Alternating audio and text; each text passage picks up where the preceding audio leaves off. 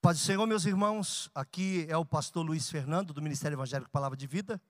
Sou grato a Deus porque você tem acompanhado os nossos, as nossas mensagens através do podcast. E se você também quiser, nesse momento, contribuir com suas doações de alguma forma, nós temos aqui a conta do Bradesco na agência 0525, conta 80002, dígito 3, ou no Santander, agência 0174, conta 13002611, dígito 2. E o CNPJ do Ministério é 03 742 978 mil ao contrário 17. Muito obrigado pelo carinho. Deus te abençoe. Fique em paz.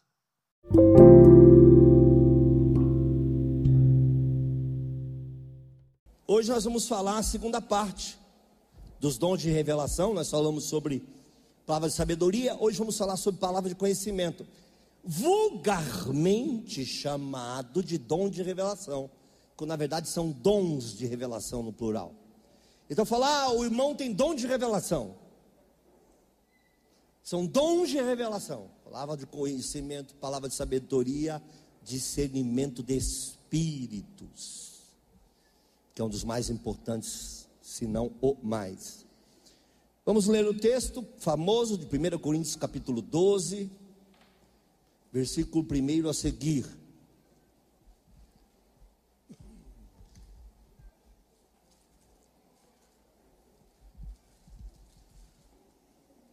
Antes de, enquanto você procura aí na tua Bíblia, no teu tablet ou em lugar algum e apenas lê aqui atrás, Nunca esqueça que é uma trindade, é Pai, Filho e Espírito Santo. E não pegue um estudo como esse para transformar o Espírito Santo num ser fora da trindade. Então tomem cuidado com esse tipo de misticismo, analogia, invenção. Eu te amo Espírito Santo, como se ele não fizesse parte da Trindade, como se ele não fosse Jesus, como ele não fosse Deus. Então, eu só quero aclarar isso, porque sempre que a gente fala sobre o Espírito Santo, às vezes é necessário colocar alguns pontos em algumas frases. Que os irmãos tomem cuidado. Tá bom? Parece, é, é igual ir para Israel. Você vai ter o prazer de ir para Israel, você que não foi, e quem não foi, e quem já foi sabe do que eu estou falando. O pessoal é tão é tão acostumado a ouvir mentiras sobre Israel, que quando chega lá fala assim: ai, aqui é diferente, é um clima diferente, né? Não é, não, é uma porcaria de lugar. Que a coisa que faz Israel de ser maravilhoso é que a gente passeia na história e a gente vê o Senhor em lugares né, que ele aparece. Eu digo na história. Fora isso, é um país comum. Amém? Então, existe uma mística, que nem falar, mas lá o céu, lá o céu é uma porcaria. É um céu idólatra. Como qualquer outro céu idólatra. Então tem um misticismo. Ah, é porque aqui, olha, quando eu chego no Rio Jordão, eu fui batizado no mesmo lugar. Não é o mesmo lugar. A maioria dos lugares nem são os mesmos, são alguns são os mesmos e outros são turísticos. Tem gente que traz água do Rio Jordão. Também não quero essas porcarias de água aí não, hein? Começa a melhorar o nível da coisa aqui, hein? É. Não é não? Não. Então tem que tomar muito cuidado com que a gente tem uma tendência a ser místico. Nós somos espirituais. Amém? Gostamos de coisas espirituais. Amém? Glória a Deus. Mas com equilíbrio. Culto racional, com entendimento. Então tome cuidado para não inventar coisas além daquilo que deve ser inventado, tá? Então tem que tomar muito cuidado com essas coisas. Então eu sempre prezo por esses cuidados, tá bom? É isso que faz com que pastores sejam idolatrados, cantores sejam idolatrados, igrejas sejam idolatradas. A Ele somente a Ele. Toda, não é alguma, é toda a honra, toda a glória, todo louvor e toda adoração. Bendito seja o nome do Senhor para sempre. Glorifique o nome dele nesse momento e exalte a ele. Aleluia.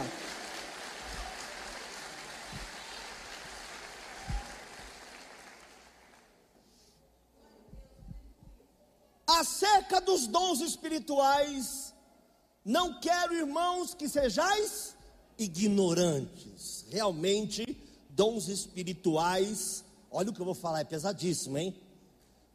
Você não vai lembrar igual lembrou do rodo, mas eu vou falar. É cercado de muita ignorância. Na verdade, a ignorância e os dons espirituais podem até conviver junto muitos anos, e até de mão dada.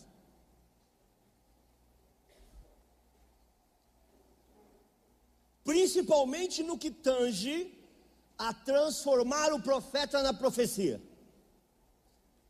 Essa distopia de achar que alguém que é usado em qualquer tipo de dom, a nossa imagem, ouvido e olhos é de alguma forma melhor ou mais capacitado que alguém que não é. Então você pega a Sueli e faz um solo como fez aqui hoje, ou a Valéria fez um solo maravilhoso hoje, que Deus esprema mais ela, tá dando certo. Brincadeira, viu, Valéria? E aí você fala: olha, mas na verdade houve uma base, uma escada musical, um caminho melódico, um back vocal, um pessoal que sustentou, um teclado, um baterista para que ela por cima conseguisse alcançar aquilo que necessitava da música. Então, mas a gente fulaniza as coisas. A gente fala, se você falar diante do trono, você vai pensar em Ana Paula Valadão. Foi ela. Eu acho que ninguém mais tem um reprodutor de DVD. Você vai encontrar tudo isso no YouTube. Mas veja bem os DVDs do Diante do Trono. Vai lá no YouTube e veja bem a musicalidade, o instrumental, os arranjos, instrumentos de sopro, profetas envolvidos, situações que foram envolvidas naquela época. Aí você vem fulaniza. A igreja do pastor tal é o pregador tal, é usado tal, é a irmã que quando ora o céu se abre. Nós não, a gente ora o céu se fecha. O céu não está fechado para nós porque o Senhor mora em nós. Ai, que parece que o céu está de bronze. Não tem céu de bronze. O que tem é momento ruim espiritual, todos nós passamos. Ontem eu passei um dificílimo. Tive tanto problema ontem, tanto problema que eu não imaginei num dia só conseguir ter tantos problemas meu celular resistiu à minha, à minha fúria.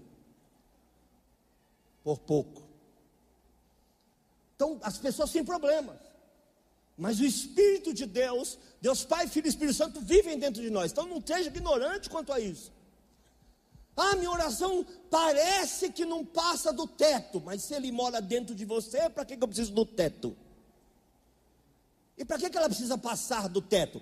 Ah, mas vamos falar sobre guerra espiritual, batalha espiritual? Sim. É um outro tipo de oração, um outro tipo de estudo, um outro tipo de conversa. Então não pense você que acorda e diz, Pai nosso que estás no céu, todo o inferno se reúne na tua cabeça para você não falar isso. Falar de guerra é uma outra história, batalha espiritual, uma outra história para um outro dia. Então não vamos ser ignorantes a respeito disso. Primeiro, não colocando nenhum homem ou nenhuma mulher no lugar onde só Jesus deve estar assentado. Continuemos. Dois. Vós bem sabeis que eres gentios levados a ídolos mudos, conforme eram guiados Portanto, vos quero fazer compreender que ninguém que fala pelo Espírito de Deus diz Jesus é anátema ou maldição. E ninguém pode dizer que Jesus é o Senhor senão pelo Espírito Santo. Ora, há diversidade de dons, mas o Espírito é o mesmo. Então a fonte é a mesma, é a mesma água, é a mesma fonte apenas os dons são diferentes. Então não há um dom que é melhor, um dom que é pior. É um dom, como eu disse terça-feira passada, que é útil. Tem pessoas que são úteis fazendo algumas coisas e são extremamente inúteis fazendo outras. Eu quebro o copo. Então toda vez que eu vou lavar a louça para ajudar minha esposa, ela fica assim, ó. Você pensa que ela gosta, que ela está em paz, ela fica ali, meio tensa. Eu pego aquelas xícaras que eu ganho de presente e falo: Olha que coisa linda, já virou um cerol. Eu quebro tudo. Esse sou eu.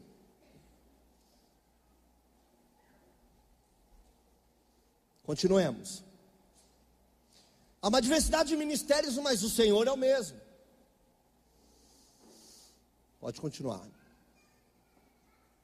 Mas a manifestação do Espírito é dada a cada um para o que for útil, como ministrei semana passada.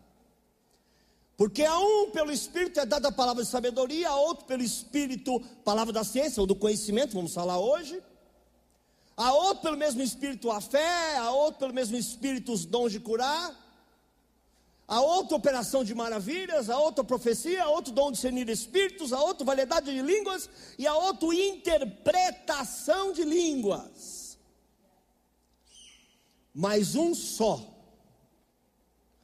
é o mesmo Espírito e opera todas as coisas, repartindo particularmente a cada um como terceira, terça passada, o que você saiu daqui, além de conhecer um dom é entender a utilidade dele.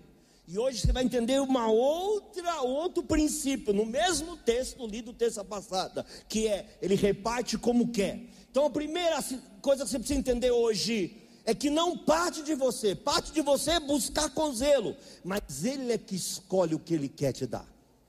Então o fato de eu buscar determinados dons não quer dizer que eles virão iguais ao que eu peço por causa das questões de necessidade, utilidade e a vontade soberana do Senhor conhecendo você. Então não adianta você, por exemplo, dar dons a uma pessoa que não terá coragem de usá-lo. Não se trata da nossa vontade, então a gente acha muito que as coisas do Senhor é porque nós aprendemos, infelizmente, nós pastores somos culpados, todos nós pastores, e que o Evangelho gira em torno de pessoas. O Evangelho gira em torno de Deus. Deus Pai, Filho e Espírito Santo, se trata dele todas essas coisas, não de nós. Nós somos filhos, mas o Pai está na casa. E existe um pai. Então começou um clientelismo exacerbado por disputa de pessoas, como se pessoas tivessem marca de gado. O que, é que começou a acontecer na igreja cristã? A igreja cristã começou a se moldar para atender necessidades. Ao ponto de agora, nesse novo evangelho, que não deveria existir, você é cobrado por coisas que as pessoas querem que você faça. Eu lembro uma vez um pastor da nossa igreja, que é muito, eu posso citar ele porque ele é maduro e a gente brinca muito. Ele citou é, na rede social dele que, sobre os estudantes que estavam sendo doutrinados, que a igreja tinha que fazer alguma coisa, nós tínhamos que ter um departamento, alguma coisa. Aí eu fui lá brincar, falei, mais um? Eu também tenho que cuidar de estudante? Qual é o limite disso? Por quê? Porque a palavra é tão rasa as coisas espirituais raso, o conhecimento é tão raso que a gente precisa que alguém fique mexendo e massageando o nosso ego ou atendendo nossos pedidos pessoais. Isso não é uma igreja. De novo, eu repito pela vigésima vez: nós somos chamados para ser crentes e não clientes a igreja precisa parar de ser clientelista. Nós não estamos aqui para atender necessidade das pessoas, estamos aqui para adorar o Senhor. E o Senhor usa seus vasos para atender situações específicas. E aí ficou essa guerrinha ó, na, na, na, lá na igreja. Se você entrar em tal lugar, você vai ver. Isso não é importante. Nós temos uma baita de uma praça de alimentação aqui para que a gente tenha comunhão, para que seja boa para a gente, não é importante. É uma ferramenta para a gente estar tá junto, mas cair tudo lá não muda a nossa vida. Lembra quando Jesus disse: se destruírem o templo, três dias eu retorno com ele, três dias eu reconstruo. Isso aqui é um templo maravilhoso, uma bênção de Deus. Obrigado, Senhor, por esse teto, obrigado por esse lugar, por essas cadeiras, esse som, esse louvor maravilhoso, por tudo que o Senhor tem feito nessa igreja, nós somos gratos. Mas o mais importante é que estamos reunidos em torno dele. Então tem que entender qual é o protagonismo quando se fala em dons espirituais. E qual é o grande problema da igreja hoje? Com dons espirituais. Dom de conhecimento, porque é o seguinte, eu vou definir o dom de conhecimento, se você quiser escrever. Eu defini o último, vou definir esse agora. São informações impossíveis de serem conhecidas se não fossem reveladas na mente. Como na mente? Vou explicar. Que existe um outro mito que as pessoas acham que a boca é tomada, né?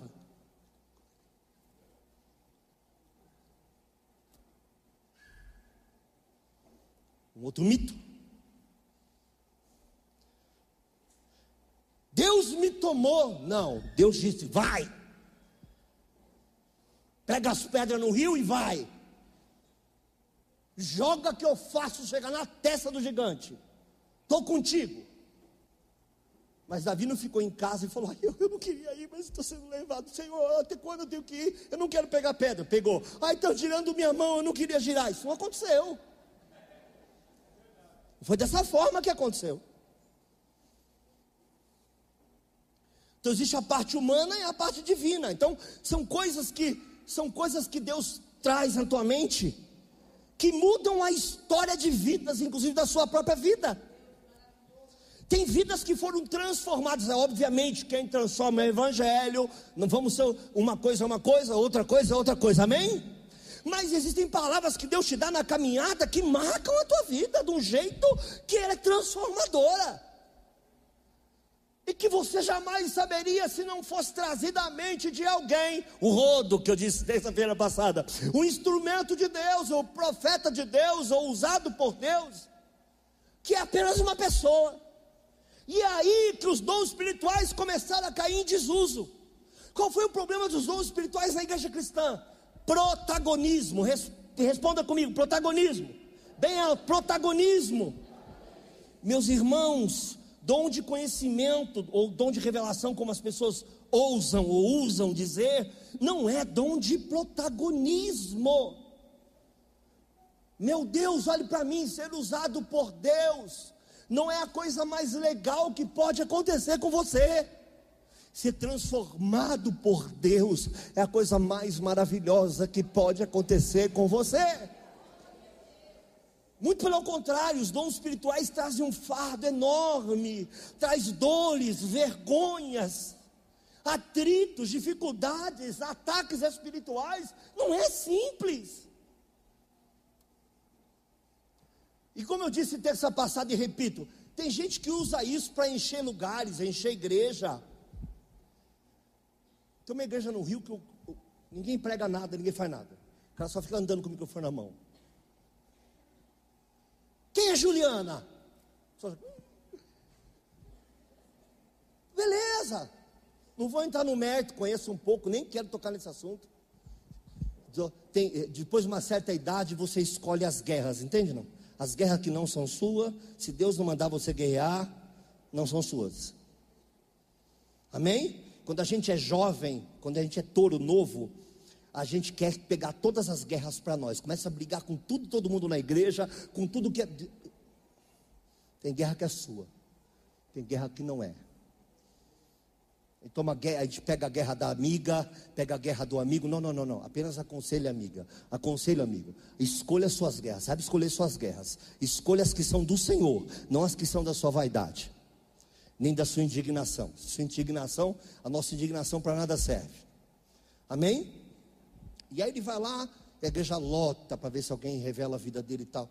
Não há transformação, qual é a mudança? Onde o evangelho entra? Cadê o discipulado? Cadê a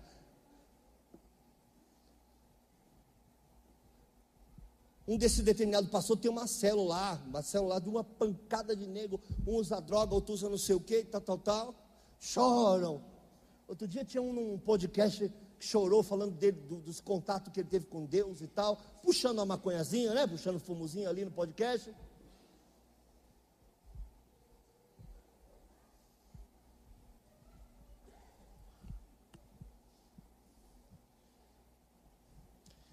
Usar os dons espirituais para o protagonismo é o maior problema. Os dons ministeriais e espirituais, o sucesso no Evangelho é fazer a vontade de Deus Pai. Quer ter sucesso? Faça a vontade do Senhor. Esse é o maior sucesso que você vai conquistar nas trincheiras de Deus usar os dons espirituais que Deus te der a serviço dEle, para a glória dEle. Quer que eu faça alguma coisa? Posso ser útil em alguma situação? Não ficar caçando lares e vigílias e lugares para que eu possa me expressar em dons e, e, e não sei o que, e pega na rua, e, e em qualquer lugar. Não, não, não, não, isso é sério.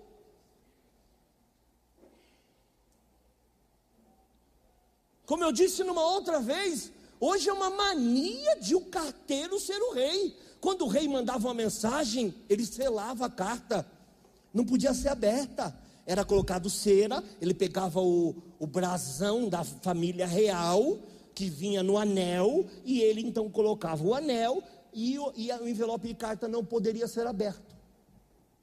Mas hoje o carteiro que abria a carta. É insuportável ver algumas pessoas sendo usadas por Deus hoje.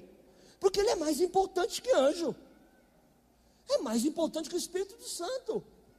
E eu disse num outro dia aqui, falando para os jovens, vou repetir para vocês: tem tudo a ver com esses dons.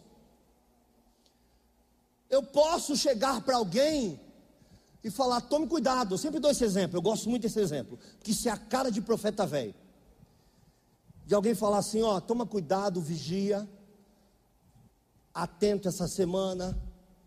Por exemplo, eu sou meio doido nessa área. Hoje eu pedi para o pastor Samuel me buscar em casa porque eu sabia que eu não podia dirigir hoje. Por quê, pastor? Porque eu não podia dirigir hoje. Amanhã eu vou para um lugar pedir para o irmão me levar. Por quê? Porque eu não ia dirigir amanhã. Eu tinha isso na minha cabeça.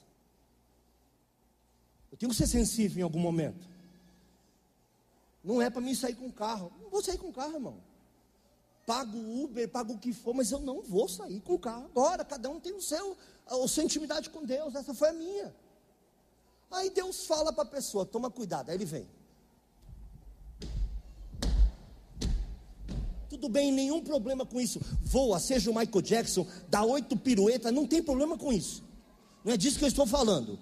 Aí vai usar o dom para aparecer, protagonismo. Homem! Se a carta for aos coríntios, fala só para eles. Se a epístola for universal, faça de maneira pública. Tem coisas que Deus fala publicamente para derramamento de temor na congregação. Você entende? Quem está entendendo? Então a pessoa está em adultério. Você não vira para ele e fala: João, adúltero. Se é João, tem endereço. O endereço qual é? O ouvido do João. Vai no João e fala: João, Deus está falando contigo outra vez, toma cuidado. Você sabe o que está acontecendo? Ele sabe. Mas não, e o protagonismo? Mas a igreja precisa saber que eu sei. A igreja precisa saber que Deus me usa. E ainda, ainda depois do Deus me usa, dá sempre aquele negócio, meu Deus, sou soberbo. Aí sempre vem acompanhado de um, pela misericórdia de Deus. Deus também não usa outras pessoas pela misericórdia de Deus. Escute, Deus também não usa outras pessoas pela misericórdia de Deus. Ser usado por Deus em alguma situação não te faz diferente, não te faz melhor do que ninguém. O fato de uma pessoa não ter um dom espiritual, ela não é inferior a ninguém. E aí influencia na mensagem. Fala como se fosse de um jeito que não deveria ter falado. E influencia diretamente naquilo que Deus queria falar. Por protagonismo. Para mostrar que sabe. Vai, o pastor Samuel transita pelos hebraico, aramaico, ele Deus conversava lá desde o Éden, ele sabe toda a linguagem. Um exemplo hipotético, digamos que seja verdade. que o pastor Samuel, ou o pastor Josuel, ou o pastor Claudionor, o pastor Nadeise, o pastor Wagner, por aí todos aí, Paulinho, o pastor Paulo, todos estão aqui, transite pela Bíblia inteira. Isso quer dizer, em algum momento, que você que ainda não conhece a Bíblia inteira é inferior a ele? Sim ou não? Mas não é assim que a gente se porta. Não é assim que a gente fala. A gente fala não num culto, mas na hora de olhar, fala aquele homem, aquele, passeia pela Bíblia. Ué, a Bíblia está aberta, passeia também. Então esse dom, ele é perigoso porque ele é um dom que ele arrebata pessoas. Ele arrebata situações, porque simplesmente você olha para a cara de alguém e fala algo que ninguém sabia. É algo que muda a história. A pessoa tem certeza que Deus falou com ela por causa disso. E que é profundo. E às vezes são traumas, são bloqueios que muitos anos de evangelho a pessoa está com dificuldade de tirar. Não, o evangelho, o evangelho entra. E aí vem alguém e fala: Deus me mostrou tal coisa, você fica chocado. Hoje uma irmã me contou um sonho, o sonho é tudo, tudo, tudo que eu tenho vivido. Ela, ela não errou 10 gramas do que eu tenho vivido. Ela falou: Ah, eu fiquei meio assim para contar, não quero te atrapalhar. Eu digo: Rapaz, você está contando minha vida. Estou no momento com Deus e que ela está contando minha vida. Diz que teve dois. Para de dormir, está dormindo muito primeiro. Não está bom. Então está sendo usado para protagonismo. E agora vamos entrar especificamente no dom. Vamos ver uma das formas de Deus usar as pessoas, é muito importante. E eu vou dizer como esse dom se manifesta hoje. Você vai descobrir até se já tem ele e não sabia. É hoje. Amém? Então é muito importante que você preste atenção agora eu dei esse, eu, eu gastei esse tempo para explicar o entorno, porque meu irmão, não tem nada, escute o que eu vou falar, nem ninguém mais soberbo do que um bom cantor, um bom pregador ou um homem usado por dons. É impressionante. Como eles não ouvem nem aceitam nenhum tipo de conselho ou crítica. De nenhuma forma. Porque eles mesmos, no íntimo deles, eles acham que você pode ver, você quer ver um cara que ele é doente de soberba quando ele fala assim para você: é que eu tenho um chamado especial. Então nós todos aqui vamos tudo morrer, vamos tudo para o inferno, a gente está perdendo tempo, porque já tem um escolhido que é especial. Nós somos só nós. Pergunta assim: oh, o senhor sabe meu nome? Diga, rapaz, não lembro, você não é importante. Na verdade, eu já tenho até um novo nome que quem não conhece sou eu. Não é que Deus não me conhece pelo nome ou não te conhece pelo nome. A Bíblia diz que Ele já te tem um novo nome preparado para você que não você ainda não conhece.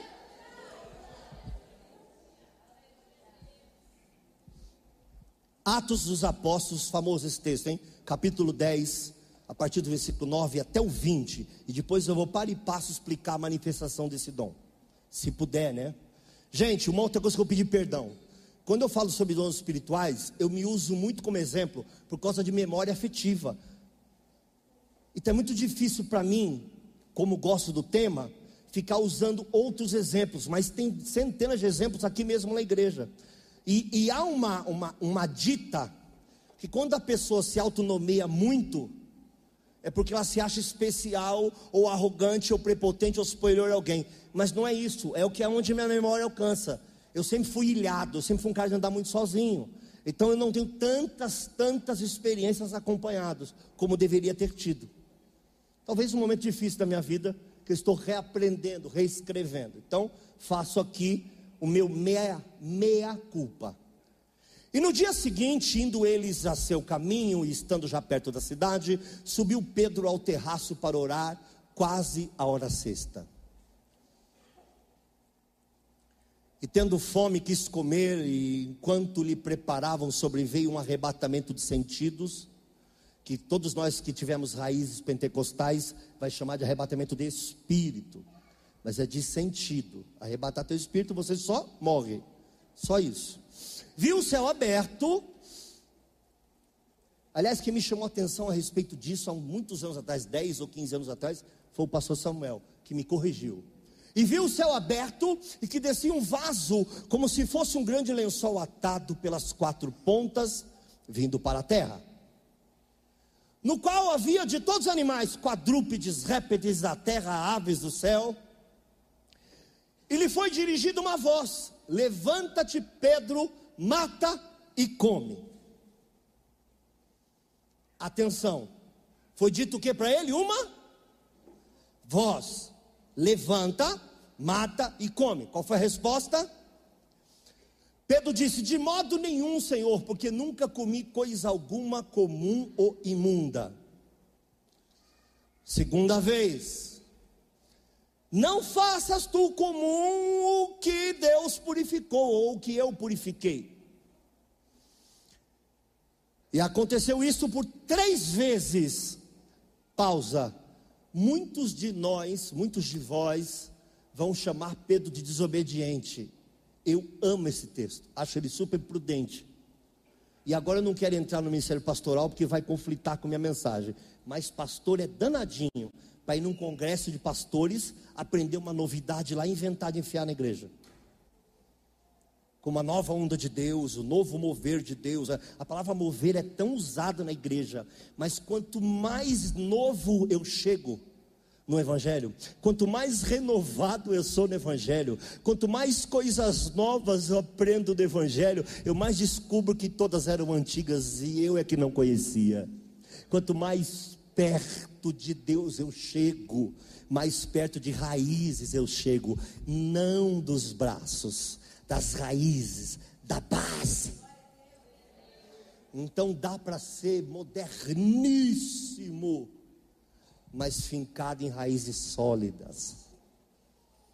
Então ele foi prudente, ele falou: peraí, deixa eu entender essa voz. Então é uma coisa que o dom tem que te ensinar, não é tudo que você ouve que você precisa falar.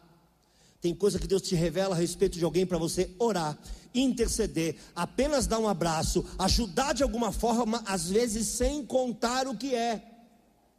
Mas o protagonismo faz com que todo mundo conte tudo. E ainda conte para os outros. Não é a cara do Evangelho isso?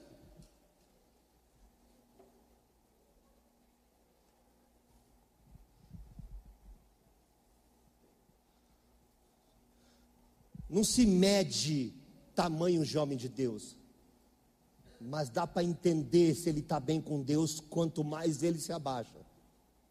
E eu não estou falando de autoimagem, como preguei domingo.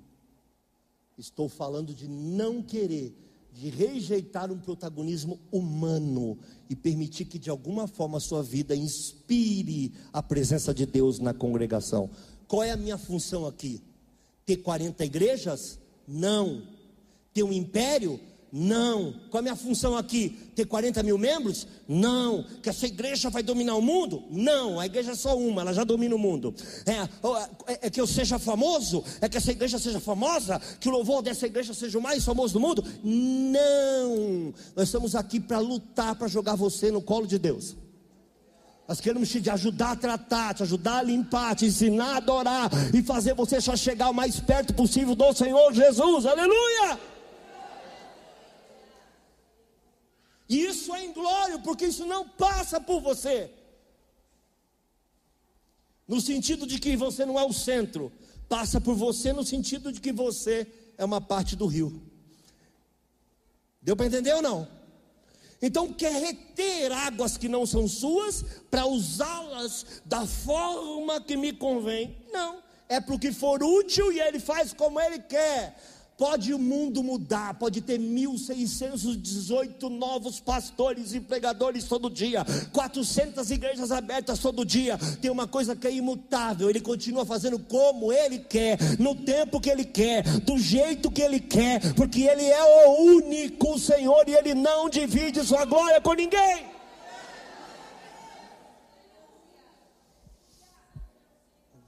Ele foi prudente, parece um pouco de incredulidade mas eu entendo. Veio um pastor famoso aqui com uma trupe, queria almoçar comigo. Eu fui. Vocês conhecem, todos vocês aqui devem conhecer ele, porque ele é bem famoso, muito famoso. Muito famoso. Sentou na, quando sentamos na. A gente fala sentar na mesa, mas ninguém senta na mesa, né? Mas quando sentamos na mesa, ele já falou: Eu sinto uma atmosfera apostólica, já nem engoli. Falei, começou, velho. Já sei onde vai parar. Associação de apóstolos, quer ver? Passa mais meia hora. Eu sinto que você tem um chamado apostólico. Falei, não. Quem devia se encher era eu, né? Aí começa. Aí você ouve um amontoado de coisas que não pode falar. Hoje com a internet você não pode nem falar. Aí eu calmamente, contrariando minha própria natureza, olho para ele, falo muito obrigado pelo carinho. Nós vamos vir e te ungir a apóstolo. Eu dei tanto, eu pisei tão forte isso aqui que as lâmpadas ficaram doidas. Viu como um profeta pulando demais pode atrapalhar o, o processo? e eles estão lutando com a luz lá, o negócio está um baile no meu olho agora. Mas eles conseguem, eles conseguem. Vai perdoando aí, vai perdoando aí, desculpa aí. Ainda posso, quase tirei um negócio do centro. Mas a gente voltando. Cheguei para ele e falei: Não, muito obrigado, viu? Eu sou, estou trabalhando para o Senhor Jesus, estou bem, muito obrigado pelo carinho. Eu de forma alguma fui indelicado. Mas a luta, porque ele queria vir com uns montes e quem. Pra me, teve um outro que me ligou amigo do pastor Samuel, já vou logo avisando. Me ligou, falou assim: Deus me mostrou que a igreja que eu sou pastor, no ranking, escute essa, pastor de igreja, pastor de várias igrejas. No ranking estava em número 200 e pouco. Depois eu tive outro sonho que a gente subiu para não sei quanto no ranking. E agora eu tive um sonho que a gente estava em primeiro no ranking. Então eu queria te pedir um favor. Eu já no telefone com a má vontade que você puder imaginar. Fala, irmão, o que eu posso servir? Já sei que vem do outro lado. O rio só corre para o mar. A gente está acostumado com essas meninices, com essa ignorância atrelada ao dom. Quem está entendendo? Estamos acostumados com a ignorância atrelada a dons espirituais e ministeriais. Eu queria que o irmão me consagrasse a bispo. Falei, irmão querido, talvez eu seja a pessoa mais menos indicada no mundo para você ligar para pedir um negócio desse. Ele falou: Mas se você me consagrar bispo, eu te abençoo. Eu vou aí te consagrar bispo também.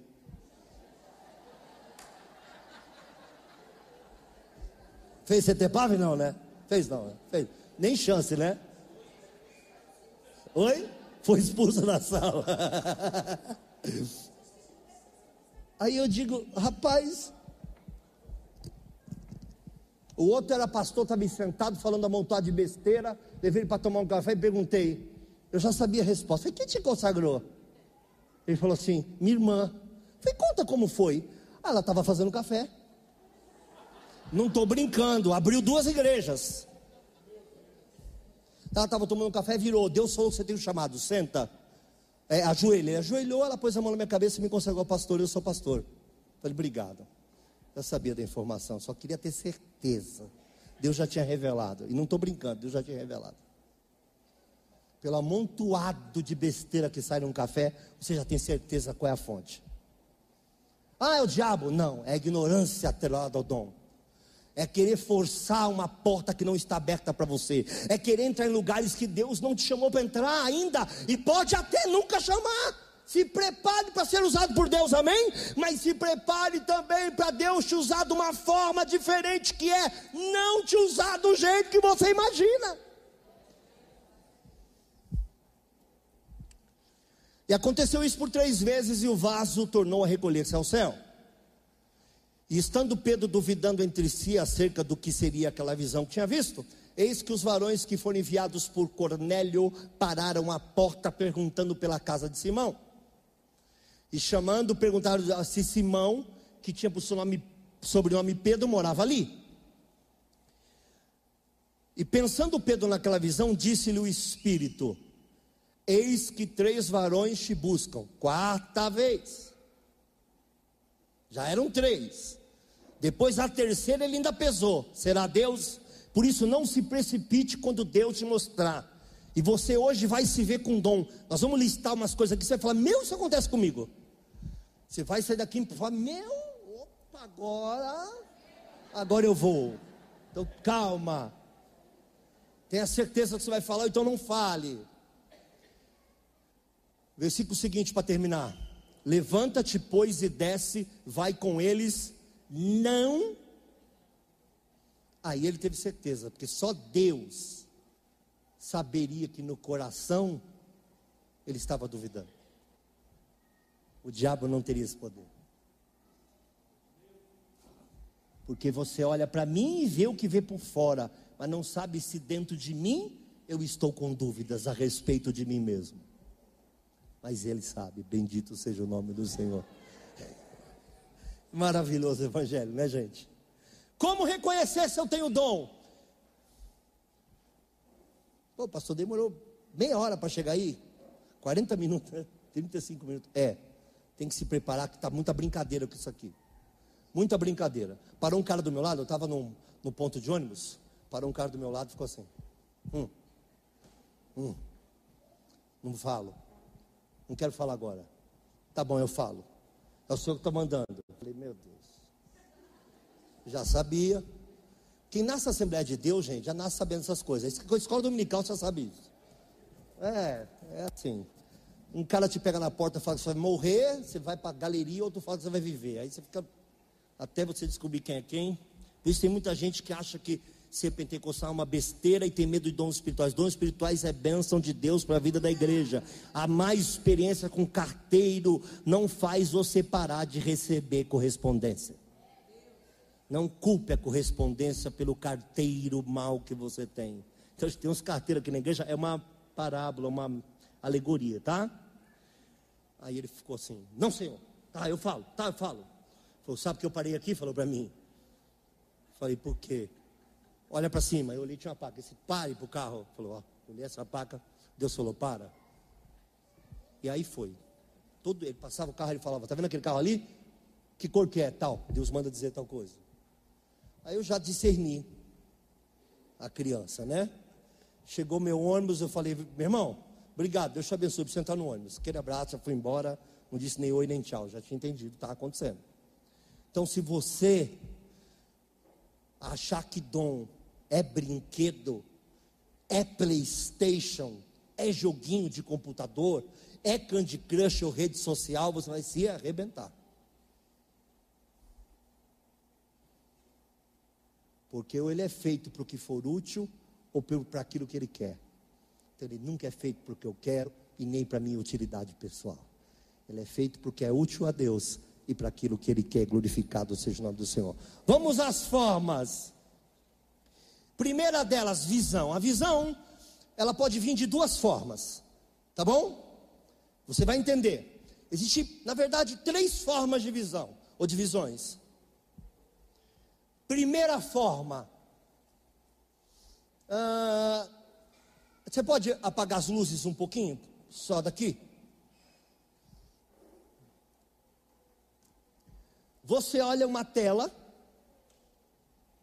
é uma visão mas ela vem para você como uma como uma revelação, você não sabe os detalhes da tela. É um quadro. Você olha e fala, é um quadro. Alguém fala, quem pintou foi o Picasso. Você fala, meu Deus, você acha feio, mas é chique falar que é legal. Tem um monte dessas coisas que é porcaria aí. Tem um professor que quase me matou porque eu falei que a, aquele quadro da, do, do Ibapuru, Ubapuru, Ibapuru é horrendo, horrível, uma das coisas mais. Nossa, os apoiadores da Tarsila de Amaral querem me matar. Eu odeio toda a força do meu ser. Aqui está a tela.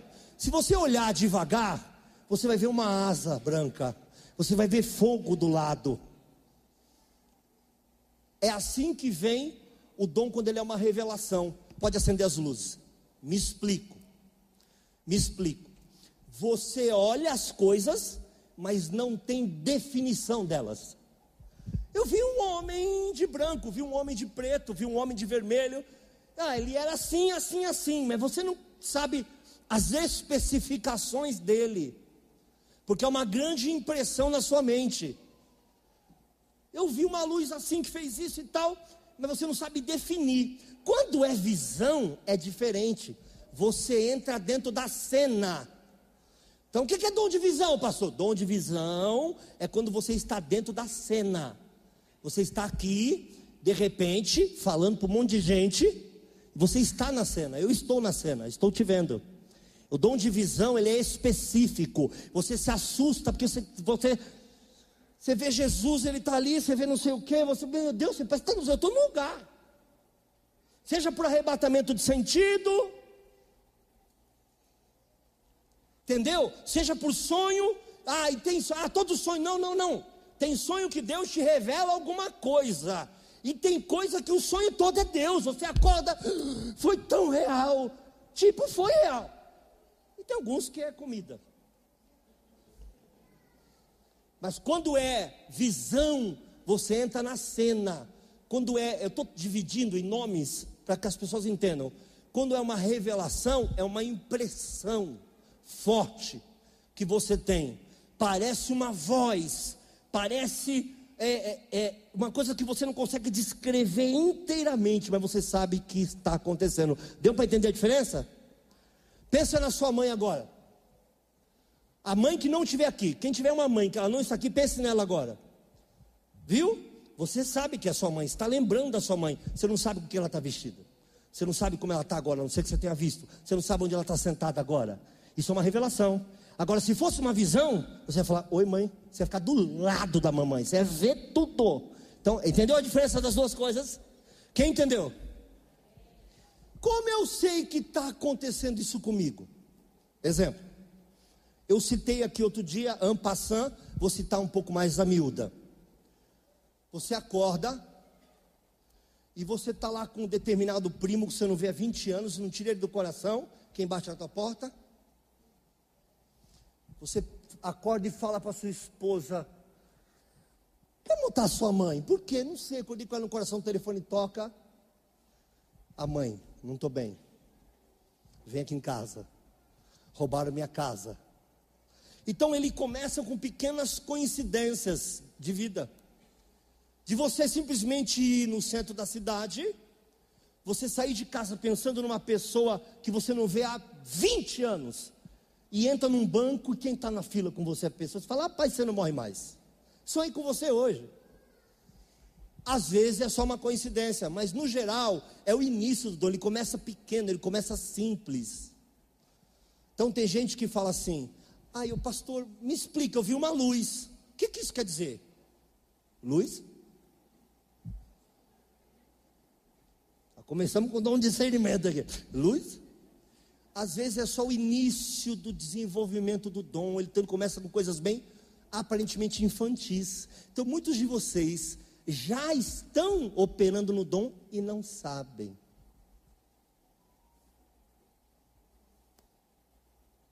Então é necessário buscar a Deus e começar a falar: Deus, o que é isso? Me mostra mais para onde eu vou, como é, e começar a deixar Deus te usar, gastar tempo com Deus. Porque pode vir como uma impressão no espírito, um forte sentimento, uma figura mental, ou pode ser a visão mesmo, aquela que você fala: onde eu estou? Cara, eu estava lá, você não está entendendo. Eu tive um sonho que eu estava. Olha, eu tive uma experiência, eu não gosto muito de falar sobre isso. Eu vou então mudar a experiência. Antigamente eu falava ela inteira. Agora eu tenho que mudar os personagens porque virou um problema. Eu tive uma experiência que um grupo de pessoas estava fazendo algo contra mim. Estou tendo que falar bem genérico. Estava fazendo algo contra mim. Mas como eu os conhecia e cria, eu não acreditei. Então fui para a igreja, lá na Vila dos Caiçaras ainda, e falei: Paz, isso não existe, isso é uma bobeira, isso é um contraponto. É gente de Deus. Gente de Deus não vai se deixar levar para uma maluquice diabólica dessa. Quem que me aparece na igreja? Pastor João Carlos. Eu estava passando, e Deus me disse que tem um grupo de pessoas que fez isso, isso, isso, isso. Você veio para cá com isso no coração, mas você não acredita. Então vim dizer que Deus está te mostrando. Saí de lá dizendo: Senhor, me perdoa, está confirmado, tá, mas é, Senhor, não cabe no meu mundo um negócio desse. O dono do prédio da igreja pediu para falar comigo.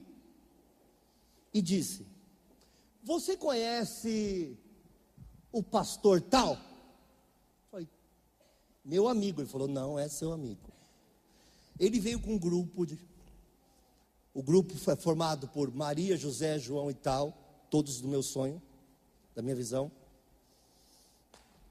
E vieram me pagar quanto eu quisesse para tirar a tua igreja daqui e botar vocês para fora. Qual motivação você deve estar se perguntando? Você que é novo, isso existe no Evangelho? Não, não existe. Isso existe na cabeça de vaidosos. O Evangelho não é assim. O Evangelho é limpo. A igreja do Senhor é santa, pura e imaculada. Não tem mancha nem ruga. E aí foi a terceira vez. E na terceira vez não tinha como não crer, porque aconteceu. E eu falei, e o cara não era cristão, e ele disse: Eu falei, o que, que você fez? Eu falei, ah, eu ameacei arrebentar a cara dele estudinho. Eu falei, que isso, irmão? Ele é meio bravo, né? Eu falei, não precisa, que isso? Homem de Deus, não é homem de Deus, coisa nenhuma. Você tem sido homem de Deus aqui. Homem de Deus não faz o que eles tentaram fazer com você. Não, não, não tentei explicar para ele, tentei explicar até onde eu podia, mas ele não queria ouvir. Estava meio bravo e eu não o culpo. Então, o que acontece? Deus mostrou tem coisas que é necessário que Deus confirme, que é necessário você ter certeza, porque você pode falar algo com uma pessoa, pode machucar, pode mudar uma decisão dela. Tem gente que brinca assim, não estou dizendo que é brincadeira quando alguém faz assim, amém? Amém? Não é juiz de valores, mas um exemplo. Um exemplo. Pastor Claudionor amanhã vai assinar lá os papéis do carro novo dele. Virou pastor, está trocando de carro. Vai lá assinar os papéis do carro novo dele. Brincadeira, hein? Falei semana passada, brincadeira de novo. Está lá assinando os papéis do carro dele. Eu venho para ele agora, ele vai assinar amanhã. E diz assim, Claudionô, eu tive uma visão contigo. Aí a Deise pergunta, qual visão? Eu digo, eu sonhei e vi, ou senti, que você ia assinar uns papéis amanhã, mas Deus falar para você, não faça que não é dele. Tu imagina se isso é brincadeira? Ou se você não tem certeza disso. O cara vai comprar a casa dele, por exemplo. Está esperando há 20 anos. E se isso não é sério? E se ele não é um homem sério que é, e vai perguntar para Deus, vai falar, Senhor, eu preciso que o Senhor fale comigo. Só o pastor me deu uma direção, mas o Senhor fale comigo. Ué, Deus fala com a Maria, não fala com José? Deus fala com quem pergunta. Então você imagina que pode influenciar uma decisão de vida. Amanhã ele está indo para um novo trabalho. Ai, pô, tive uma, um sonho estranho contigo. Qual? Que você ia para um novo trabalho, mas Deus dizia: Não, tu acabou de pedir demissão para ir para outro trabalho. Tu vai? Tu iria outro trabalho? Imagina, você pediu demissão hoje para começar no outro amanhã. Vem alguém e fala: que tu ia pedir demissão para começar no outro trabalho, mas não é de Deus. Então o dom espiritual não pode ser brinquedo na mão de criança, nem na mão de ignorante. É sério, então não brinco com essas coisas. Aperfeiçoe em Deus, Deus vai te mostrar coisas pequenas. Tenha temor para falar, tenha medo mesmo para falar, isso nunca pode ser uma brincadeira. Quem está entendendo a palavra? Agora é só uma brincadeira, tá bom? Ah, não era para brincar, mas agora eu vou brincar. E se fosse no seu noivado? E se fosse o seu namoro? Então já vou avisar para a senhora que é profeta que casa e descasa os outros, vá se converter.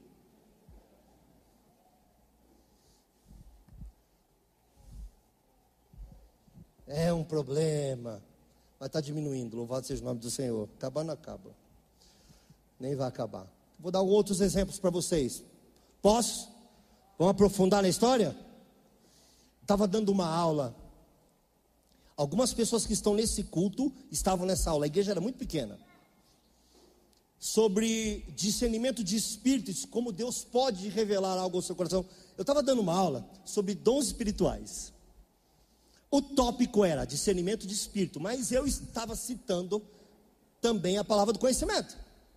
De repente falei, gente, vamos fazer uma oração aqui, porque Deus acaba de me mostrar que o diabo quer fazer algo contra mim, não sei o que é. Vamos já orar e cortar isso. Demos as mãos e começamos a orar. Levantamos as mãos. Alguém estava nesse culto aqui? Pastor Ronaldo está ali atrás, eu sei que estava. Não lembro mais. Não, a Jane não estava ainda, a Cida não estava ainda. Porque a igreja tinha. Márcio estava, Marcelo estava. Bom, enfim. Levantamos as mãos, começamos a orar. Era aula de teologia. O CTPAV não se chamava CTPAV, era uma extensão da FATA. E eu era professor.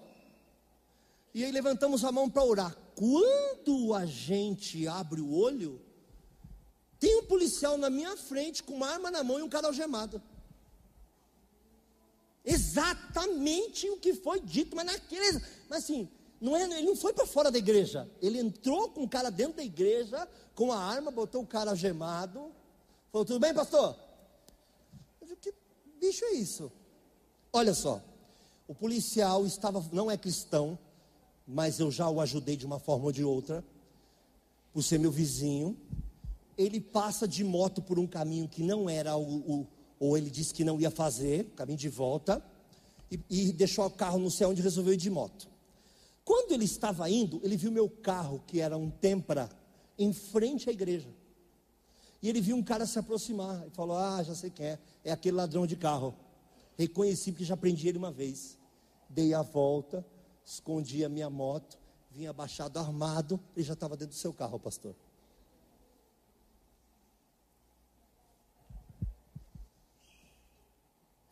Então, como um, um dom pode te ajudar com situações que você não ajuda, pode, pode trazer conforto, pode trazer paz, pode trazer resposta para coisas que você não imagina, meu irmão, como é importante. Como é importante. De novo, estou me usando por exemplo, porque é os exemplos que eu lembro, posso usar muitas pessoas, vou usar várias pessoas aqui, mas estou tentando procurar outras referências para que não ficar muito postado em cima de algo ou de alguém. Mas na mesma hora, uma coisa que aconteceu em. Não, não foi um minuto, gente. Estava orando com o olho fechado, os braços abertos. Quando levantamos os olhos, o cara tá, estava preso.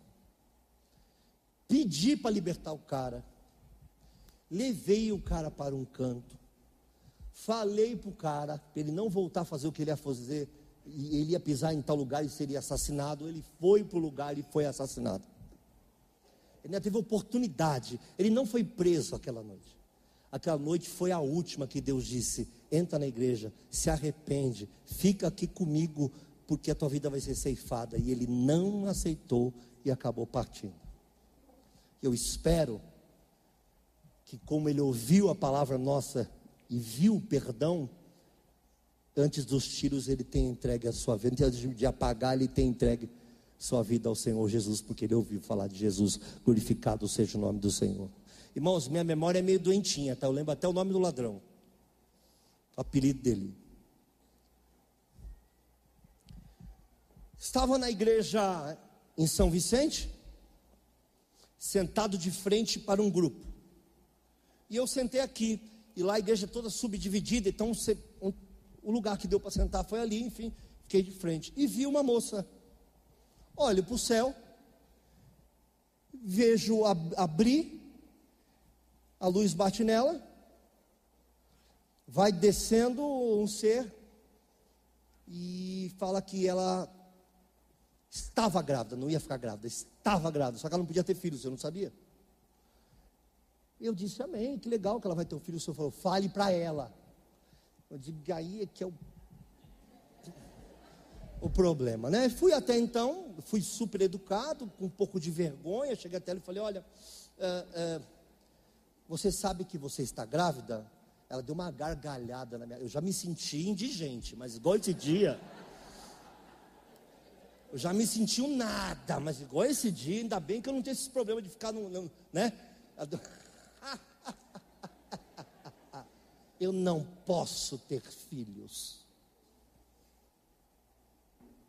Santa Ceia, chega. Eu estou na igreja. Ela atravessa a ruazinha, com o maior temor do mundo. Outra pessoa, um ser humano totalmente iluminado, uma coisa linda de Jesus. Assim, eu, eu poderia conversar com o, o irmão tem um minuto mim agora, só até irmão eu virei até irmão virei. Fui graduado, sabe? Que eu era um, né? porque ela me viu e, e, e, me desrespeitou olhando. Eu pode, o irmão tem um minuto para mim? É, que mais eu tenho para fazer, né? Pensei. Pode falar, falei, lá vem outra agora, agora é assassinato, né? A Anabelle vai me matar agora. Ela disse assim: fui para casa, eu e meu marido ficamos chateados com o irmão. Eu já contei aqui, mas não contei com detalhes igual hoje.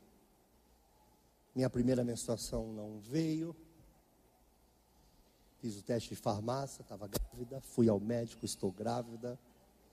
Já estava grávida quando o irmão falou comigo. Mas como há um tempo eu não tenho menstruado, eu achei que era mais um mês, enfim. Estou grávida de três meses. Eu vim aqui apenas para pedir perdão para o irmão. Quer dizer, ela não me magoou porque ela é soberba, ela me magoou porque ela era uma magoada nessa área, uma ferida, uma pessoa que não estava curada nessa área. O dom pode trazer tanta paz, tanta alegria para as pessoas, como pode trazer exortação e peso. Então não brinque, não tenha medo, deixa Deus te usar, glorificado seja o nome do Senhor. A palavra do conhecimento ou dom de revelação, também conhecido como palavra de ciência, é um dom de revelação que não mostra apenas o poder de Deus em evidência no meio do seu povo, mas serve para prevenir situações perigosas e muitas vezes trazer conforto. Entende? Conforto em que situação? Vou falar uma situação é, para muitos considerado idiota, como era considerado para mim, confesso. Mas para outros aqui você vai dizer: como? Eu era muito apegado a um cachorro, que sempre fui apegado a animais, né? Eu, eu, eu roubava Coca-Cola, comprava, pegava pão na padaria, sentava na calçada e alimentava os cachorros da rua com Coca-Cola e pão. Devo ter matado um monte deles sem saber. Não sabia, fazia, e todos viraram meus amigos, entendeu? Eu fazia isso muito. Matei, meu, esse cachorro que eu gostava, eu, eu comprava dadinho para ele. Depois que eu descobri que isso matava o cachorro, morreu. Não morreu disso, mas morreu, é. Eu achei que você era, que era o, dono mais legal, imagina o dono tão legal que dá dadinho pro cachorro. Matei o cachorro na época. Não matei com isso, né? Ele foi atropelado e depois teve outras, outras sequelas. Voltando. Esse cachorro, chego de casa, muito estressado, chego na minha casa, não estava bem. Minha esposa fala: Olha, o cachorro fugiu. E eu fiquei inconformado com aquilo. Talvez uma, um pouco do fato de um pai que não tem filho, esse tipo de coisa. Tudo bem, que ajudinha com a garrafa? Tudo, tudo suave, né? Tu achou que eu não vi? Beleza. Uh, e talvez alguém, alguém preocupado, talvez alguém que não tenha filhos, se apegue mais ao animal do que ao normal. E eu confesso que eu me apego mais do que ao normal. Talvez por, por questões de paternidade. E me apeguei demais com o cachorro. Quando ela falou que o cachorro fugiu, eu só disse para Deus: não deixe isso acontecer comigo, não agora. Eu não estou no meu melhor momento. Não deixe isso acontecer comigo, me ajuda de alguma forma. O Senhor disse: vai para o carro. Entrei no carro. Vai em frente. Fui seguindo. Ele disse: vira à esquerda, vira à direita, vira em tal lugar, vira em tal lugar, vira em tal lugar. Para o carro. Parei o carro. Ele falou: está nessa casa aí. Estava roubado já, já estava, né? E aí eu fui na, no muro e chamei. Ele começou a gritar lá do fundo da casa. E ele gritava mesmo, histérico, sabe? Ah! Você deve ter um cachorro desse na vida já. Que teu vizinho tem, você é louco para mudar. Então, é isso aí. Ele começou a gritar.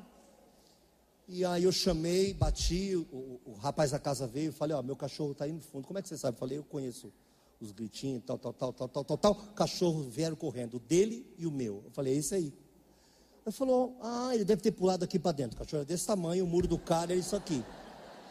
Eu olhei para o cara, olhei para o muro, olhei para o cachorro, falei, é, com certeza ele deve ter pulado mesmo. Cachorro não fugiu, foi roubado. Para alguns aqui, isso é uma infantilidade. Mas para quem é apegado a um animal, cara, é, um, é uma dor perder um animal para quem é apegado. Eu sou apegado. Eu sou daqueles que choram de saudade. Eu sou assim. Eu sou apegado. Nada de frescura. Eu dou dadinho pro cachorro, mas. Brincadeira, eu não faço mais isso, não. Já descobri.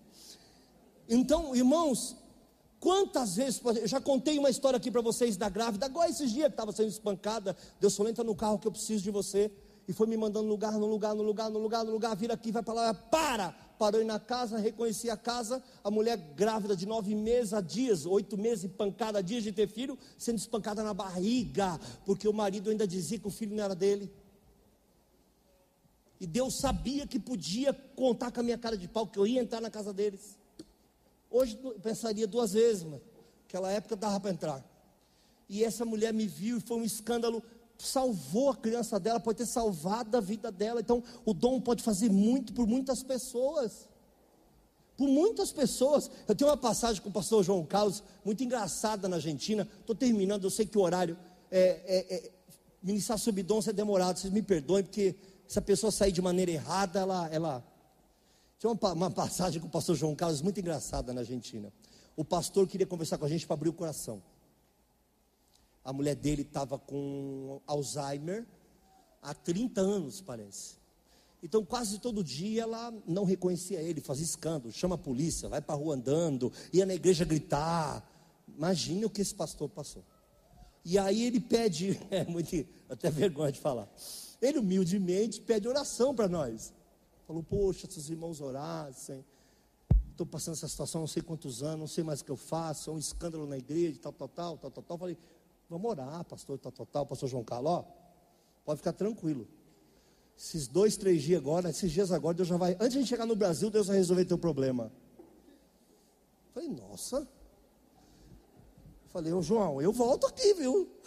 Você fica lá mas eu volto, hein? Pelo amor, tá bom. Chegamos, passamos por Buenos Aires, eu tinha ainda mais umas coisas de Buenos Aires, voltamos para o Brasil, chega no Brasil, meu telefone toca, é o pastor. Falou, minha esposa estava dormindo, Deus a recolheu.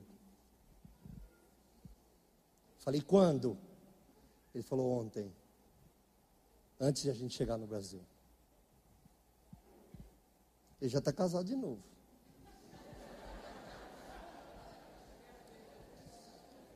Tem que falar de maneira leve, porque é pesado, gente. Tem que falar de maneira leve, porque é pesado. Então o que acontece? Deus traz ao coração do pastor João Carlos que ia levar a moça, que era o tempo. Durou 30 anos doente e, na verdade, pacificou a igreja de uma certa forma e fez com que essa mulher parasse de sofrer.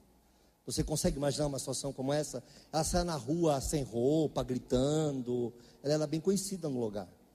E quando o pastor João disse, Deus resolve isso antes de a gente chegar no Brasil, eu falei, meu, vai ser, é uma cura da hora essa. É aquela cura essa, hein? Imagina os médicos, imagina. Aí ele liga, falou, morreu. Eu liguei para o pastor João Carlos, falei, pastor João Carlos, não preciso de oração, minha casa vai muito bem, obrigado.